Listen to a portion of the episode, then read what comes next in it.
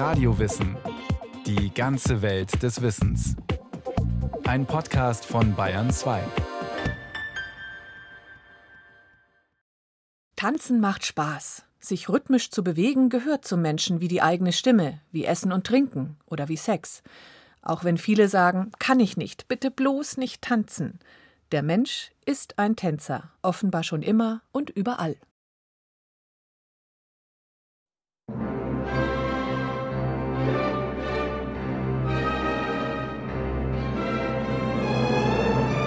Sie drehten sich und alles drehte sich mit. An den offenen Türen bauschte sich Emmas Kleid hinten und schmiegte sich an die Beine ihres Tanzpartners. Sie fühlte sich wie betäubt und hielt kurz an. Gleich darauf ging es weiter und in noch schnellerer Bewegung tanzte der Graf mit ihr bis ans Ende der Galerie, wo sie fast atemlos umgefallen wäre und einen Moment den Kopf an seine Brust legte Erotische Annäherung. Das Flirren der Hormone steckt natürlich drin in der Walzerszene in Madame Bovary. Der berühmte Gesellschaftsroman von Gustave Flaubert, erschienen Mitte des 19. Jahrhunderts. Aber es geht auch um das Tanzen selbst. Emma, die am Ende tragische Romanheldin, ist kurz davor, sich in der Bewegung zu verlieren. Entgrenzung des Selbst, Trance. Diesen Zustand suchen Menschen immer wieder im Tanz eins werden mit dem Partner wie beim Paartanz auf dem Parkett, verschmelzen mit der Gruppe beim Techno-Rave oder aufgehen im Göttlichen wie die tanzenden Sufi-Derwische. Genau diese Entgrenzung macht der Romanfigur Emma Angst. Denn ein sich auflösendes Ich schert sich nicht um Konventionen, folgt nur noch dem Impuls des Augenblicks und den eigenen Gefühlen. Und auch wenn ein Walzer heutzutage eher als konventionell und gediegen gilt, zu Madame Bovarys Zeiten waren die Leute schockiert. Der Walzer war am Anfang höchst verpönt. Der galt als viel zu frivol. Und zwar aufgrund der Drehung, also aufgrund dieses Verlierens dabei oder diesem rauschhaften Moment, dieses Entgrenzenden, den die diese Drehungen ja haben, galt er eigentlich als verpönt. In der ersten Hälfte des 19. Jahrhunderts erklärt die Tanzwissenschaftlerin Professor Katja Schneider. Der damals neue Tanz im Ballsaal war auch Ausdruck einer neuen Gesellschaftsordnung. Die Französische Revolution und Napoleon hatten die Machtverhältnisse in ganz Europa erschüttert und zu Hause die alten Eliten zum Teufel gejagt. Die Zeit der alten Ständeordnung war vorbei. Vergangenheit auch der höfische Glanz der französischen Königsfamilie in Versailles. Ludwig XIV., Barock-Superstar und Vorbild in Sachen Pracht und Machtentfaltung. Sein zentrales Propagandamittel damals der Tanz. In den Anfangsstadien, als er auftrat, gab es einen Rezitator, der gesagt hat, welche Anmut, äh, welche Kraft, welche Größe. Also quasi der kommentierte, was eigentlich das Publikum, und das war in dem Fall die Hofgesellschaft, eigentlich zu sehen hatte und zu verstehen hatte. Und im Laufe seiner Regierungszeit war es dann so, dass er sich davon so lösen konnte, von diesen Rezitativen, dass sein Körper, der tanzte, wirklich gleichgesetzt wurde mit dem Körper des Herrschers. Es gibt eine Beschreibung, dass er irgendwann mal strauchelte und die ganze Hofgesellschaft also wirklich entsetzt war, weil eben diese Gleichsetzung zwischen dem politischen Körper ja, und Tänzerkörpers, der da auf der Bühne war, gezogen wurde. Also diese Präsenz eigentlich eines Tänzers auf der Bühne, die hat er politisch zu nutzen gewusst.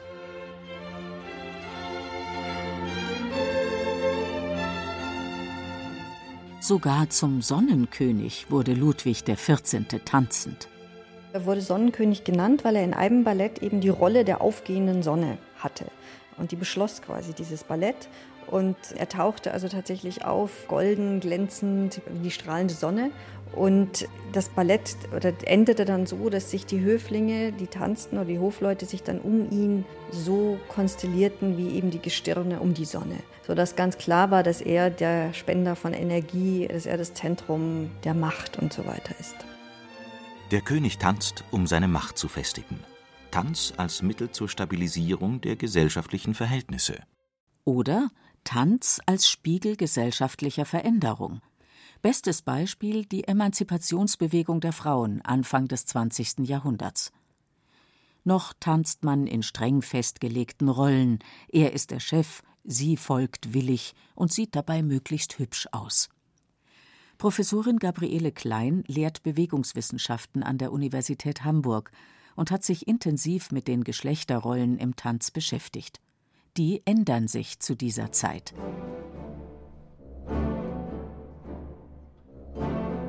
Und jetzt kommen dann Tänze mit dem Tango zum Beispiel Anfang des 20. Jahrhunderts, wo die Geschlechterbeziehung eine ganz andere ist, wo es mehr ein Spiel ist, ein gegenseitig Abtasten, eine Art von Improvisation, also nicht diese klare, eindeutige Geschlechterordnung. Und das verändert sich ja spektakulär dann im Laufe des 20. Jahrhunderts.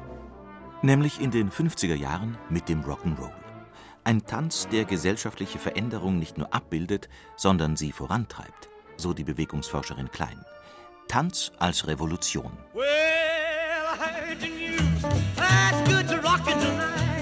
Der Rock'n'Roll ist für die Elterngeneration kaum tanzbar, weil er so akrobatisch ist und gleichzeitig ist er so verrückt für die ältere Generation, dass man das sehr verurteilt hat. Das war auch schon bei den sogenannten, wie man damals sagte, wilden Tänzen der 20er Jahre so. Dann wird das immer beschrieben als etwas Verruchtes, als etwas, wo der Anstand verloren geht und so weiter, wo die Röcke hochfliegen. Und die 50er Jahre, ähm, die eben gekennzeichnet waren durch die Nachkriegszeit in Deutschland, die Adenauer-Ära, durch einen neuen Konservatismus und jetzt kommt eine Jugend, die körperlich dagegen aufbegehrt. Das Skandalöse beim Rock'n'Roll sind nicht nur die fliegenden Röcke. Den Zorn des Establishments erregt der King of Rock'n'Roll. Elvis Presley liefert einen echten Tabubruch. Mit seinem Hüftschwung überschreitet er erstmals eine streng gezogene Rassengrenze. Elvis tanzt wie ein Schwarzer, obwohl er weiß ist. Rock, rock, Verbieten kann man den unanständigen Tanz nicht, genauso wenig wie schon Jahrzehnte vorher andere wilde, exotische Modetänze. Den Charleston zum Beispiel macht in den 1920ern die Bühnentänzerin Josephine Baker in Europa bekannt. Eine Tanzbeschreibung aus dem Jahr 1925. Der Torso zittert, dazu die Bewegungen der Hüften, Schenkel und Hinterbacken. Auch die Hände sind aktiv, sie berühren alle Teile des Körpers wie in Ekstase. Unmöglich, das den jungen Menschen beizubringen in den Tanzschulen. Aber wie wäre es, die deutlich erotischen Bewegungen einfach wegzulassen? Ein Charleston, bei dem nur noch die Unterschenkel und Knie zappeln, wäre tanzbar, auch für anständige Menschen.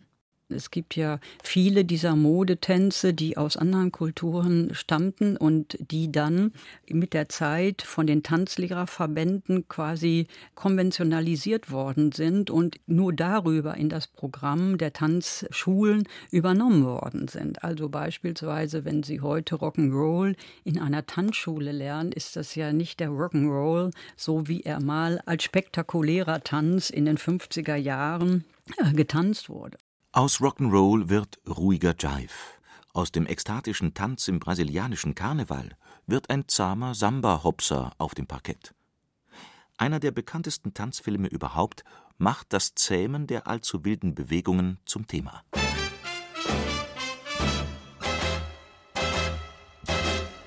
Dirty Dancing, Mitte der 1960er Jahre in den USA. Tanzlehrer Johnny bringt in einem Ferienclub den Gästen den Mambo bei, in akkurater Tanzhaltung, Brust raus, Schultern gerade und eins, zwei, drei, vier. Nach Unterrichtsschluss dann in den Unterkünften der Angestellten dieselbe Musik, dieselbe Schrittfolge, aber sonst ist alles anders. Da stoßen Becken nach vorn, Bein reibt an Bein, Hände liegen auf Pobacken. Dirty Dancing, schmutziges Tanzen körperliche Energie, Lust, lebendig sein in der Bewegung, vibrieren. Alles, was in vielen Kulturen ganz selbstverständlich zu religiösen Festen und Ritualen dazugehört, hatte zunächst auch im Christentum einen Platz. Bis Augustinus kam, Kirchenvater der Spätantike um 400 nach Christus. Ihm war der Tanz ein Dorn im Auge. Augustinus hat ihn dann aus der Kirche sozusagen vertrieben. Bis dahin waren ja Gottesdienste auch mit Tanz durchaus gängig. Und es gibt ja auch Tänze in der Bibel, also jetzt mal nicht so positiv konnotiert, der Tanz um das goldene Kalb, da hat es ja schon diese negative Konnotation. War am Anfang aber wirklich Teil, ist dann sozusagen verabschiedet worden im Zuge der Restriktionen, die die Kirche dem menschlichen Verhalten auferlegt hat. Man will sich abgrenzen von dem heidnisch-rhythmischen Herumspringen. Vor allem die rauschhaften Feste zu Ehren des Gottes Dionysos sind Augustinus ein Graus und auch sein Bischofskollege Ambrosius misstraut den ekstatischen Zuckungen. Er rät den Müttern, ihren Töchtern das Tanzen gar nicht erst beizubringen. Den Tanz aus der Kirche zu verbannen, das gelang. Auf dem Dorfplatz jedoch blieb er. Tanz in den Mai, Erntedank, Brautwalzer oder Fasching. Menschen tanzen, um sich selbst zu spüren und die anderen. Und um sich zu vergewissern, wir gehören zusammen, wir sind verbunden als Gruppe. Das tanzende Volk hat dabei immer wieder den Adel inspiriert. Die frühen Hoftänze, die arbeiteten mit diesem Material und sie haben es aber verändert und zwar haben sie die Sprünge einfach rausgeschmissen. Also es gab quasi eine Leitlinie im Hoftanz, dass immer ein Fuß tatsächlich am Boden sein muss. Also dieses fröhliche, dieses transgressive, was ja diese Volkstänze auch auszeichnet, ja, dass die auch da mal über die Stränge schlagen können oder dass das mal so ins Rauschhafte vielleicht auch gehen kann, das wurde eliminiert. Als es sozusagen an den Hof ging, war es eine Domestizierung eigentlich von Volkstänzen. Ob elegant und dezent oder wild und hemmungslos, der Mensch ist ein Tänzer. Offenbar in wirklich allen Kulturen zu allen Zeiten. Oder wissenschaftlich betrachtet, bisher hat man keine menschliche Gemeinschaft entdeckt, in der nicht getanzt wurde. Tanz gehört zum Menschen. Ausschließlich zum Menschen? Was ist mit tanzenden Tieren? Der Tanzmusik und Rhythmusforscher Dr. Rainer Pollack arbeitet am Max-Planck-Institut für empirische Ästhetik in Frankfurt. Er hat sich Internetvideos mit tanzenden Tieren genauer angesehen.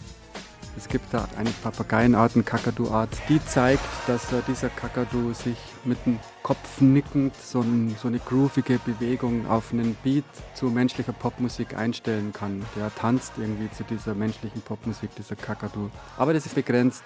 Wenn man das Tempo verstellt, dann fliegt der Kakadu raus und die Menschen bleiben drin. Und diese Kakadus machen das auch nicht im Sozialverhalten natürlicherweise, sondern der eine macht es. Aber ich konnte noch keine Gruppenvideos auffinden, in denen dann Seelöwen, Kakadus oder andere Tiere, übrigens hauptsächlich Vögel und Säugetiere, die das machen.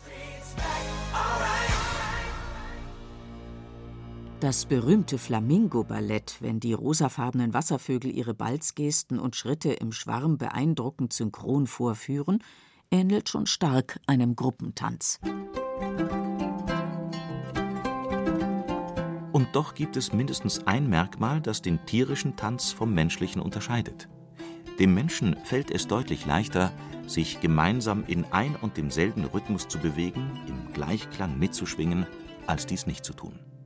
Der Rhythmusforscher Rainer Pollack hat sich lange mit Tanzmusik im westafrikanischen Mali beschäftigt. Hier stehen Sänger, Musiker, Trommler nie im Mittelpunkt.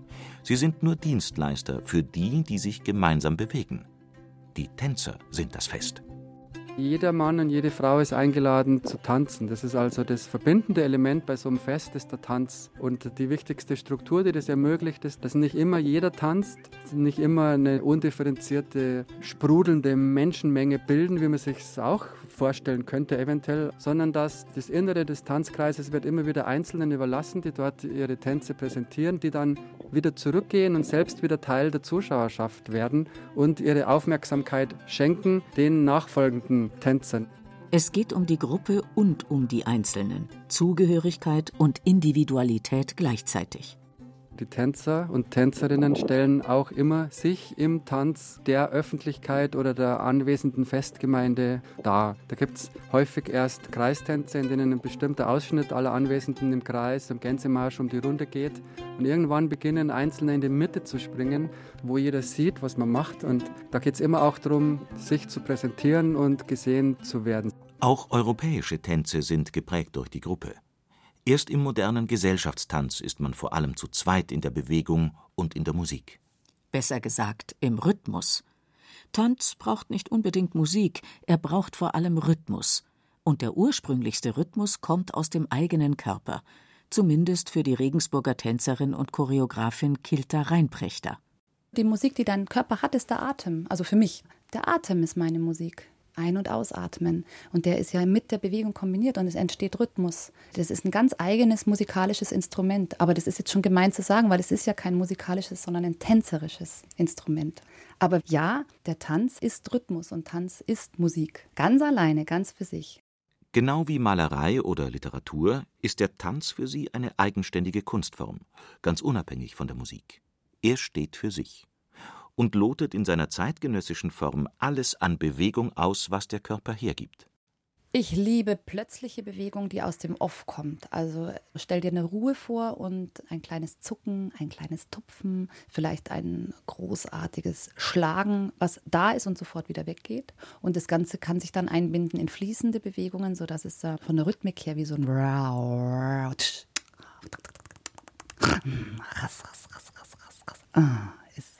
das hat nur noch wenig mit dem klassischen Ballett des 19. Jahrhunderts zu tun. Un, deux, trois, Mathematik der Bewegung, Schwanensee, Nussknacker. Bühnentanz heute sucht nach Ausdruck und Körperidentitäten. Eine Suche, die den Begriff Tanz sehr weit fasst. Ich habe in, in, Berlin äh, schon länger her einen Brusttanz gesehen, wo die zeitgenössische Tänzerin nur ihre Brust hat tanzen lassen in minimalen Bewegungen. Also sie sitzt auf einem Stuhl und fängt ganz langsam an, die Muskulatur um ihre Brust eben anzusteuern und die Brust zu bewegen. Auch das ist zeitgenössischer Tanz, um das Spektrum mal so ein bisschen aufzuzeigen. ja, wo die Leute auch gehen. Also es polarisiert natürlich schon immer wieder. Kreative, rhythmisierte Körperbewegung, das ist Tanz flüchtiges, bewegtes Kunstwerk im Moment. Und wenn man mal von professionellem oder Turniertanz absieht, dann ist diese schöpferische Bewegung reiner Selbstzweck. Kein Wettbewerb, keine Leistung, kein Ziel, das es zu erreichen gilt. Es geht einfach nur darum, sich auszudrücken, sich zu spüren und um Freude, Spaß. Forscher haben sich interessante Versuchsanordnungen ausgedacht, um die angenehmen Wirkungen von synchroner Bewegung aufzuzeigen. Kleinkinder zum Beispiel, die in gleichbleibendem Rhythmus auf dem Arm eines Erwachsenen wippen, mit ihm zusammen, sind danach diesem Erwachsenen gegenüber deutlich hilfsbereiter eingestellt als davor, erklärt Rainer Pollack. Und interessanterweise wurde auch versucht, ob dieses Phänomen der erhöhten Hilfsbereitschaft ausgedehnt wird seitens des Kleinkinds auf weitere im Raum befindliche Personen. Und es wird nur ausgeweitet auf diejenigen Personen im Raum, die im selben Rhythmus sich wiederum zur selben Musik bewegen. Personen, die im selben Raum sich befinden, aber nicht dazu wippen und tanzen, sondern einfach nur still in der Ecke stehen, denen wird diese erhöhte Hilfsbereitschaft seitens der Kleinkinder nicht zuteil. In einem anderen Versuch hat man Ruderern vor und nach dem Training Blut abgezapft. Alle hatten dasselbe Programm. Einziger Unterschied? Die einen haben einzeln trainiert, die anderen waren jeweils zu viert in einem Boot, also sichtbar und spürbar gemeinsam im selben Rhythmus, ebenso wie Tänzer.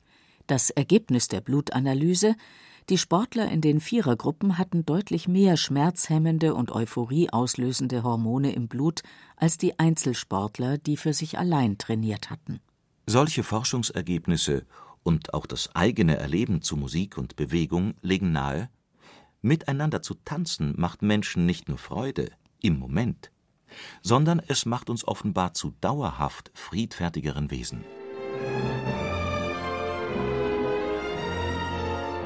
Eine wichtige Frage für viele, warum tanzen eigentlich so viele Männer nicht? Feste, Clubs, Tanzkurse, fast überall, wo hier und heute getanzt wird, sind Männer deutlich in der Unterzahl. Der Mensch ist eine Tänzerin. Warum? Weil sie es nicht können oder nicht wollen. Oder beides? Woher kommt eigentlich die Idee, Tanzen sei irgendwie unmännlich? Kulturhistoriker machen vor allem das Männlichkeitsideal im vom Militär geprägten Preußen und im wilhelminisch-deutschen Kaiserreich verantwortlich.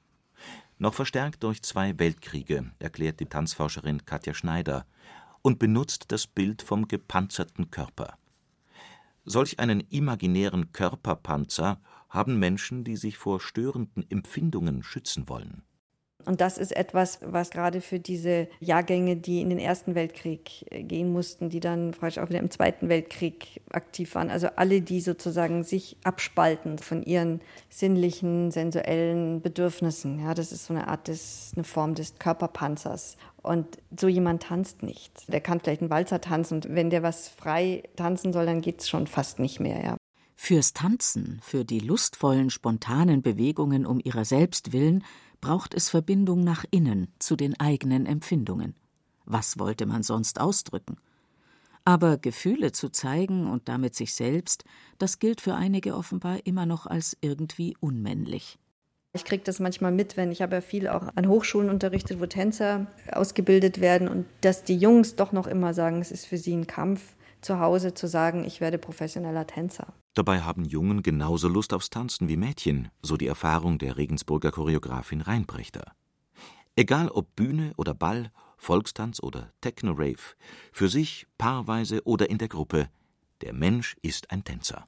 Das beglückt mich ganz tief innen drinnen. Das ist zum Beispiel anders, als wenn ich zum Joggen gehe. Das ist auch, da bin ich körperlich müde, aber es beglückt mich lang nicht so. Also der Tanz steht da wirklich, ohne den wäre mein Leben viel weniger. Für das folgende viel zitierte Loblied auf den Tanz gibt es keine sichere Quelle. Oft wird es Augustinus zugeschrieben, also ausgerechnet jenem Kirchenvater, der den Tanz rigoros aus der Kirche verbannt hat. Weshalb sich Experten zumindest sicher sind, von Augustinus stammt dieser Ausspruch keinesfalls. Ich lobe den Tanz, denn er befreit den Menschen von der Schwere der Dinge von dem erstarrten Herrschaftsanspruch des Geistes, von der erlösenden Empfindlichkeit seiner eigenen Seele. Ich lobe den Tanz, denn er bindet Leib, Geist und Seele zur Einheit Mensch, bindet die vereinzelten Menschen neu zur Gemeinschaft, bindet die Gemeinschaft neu an Raum und Zeit. Tanz ist Verwandlung des Raumes, Tanz ist Verwandlung der Zeit, Tanz ist Verwandlung des Menschen.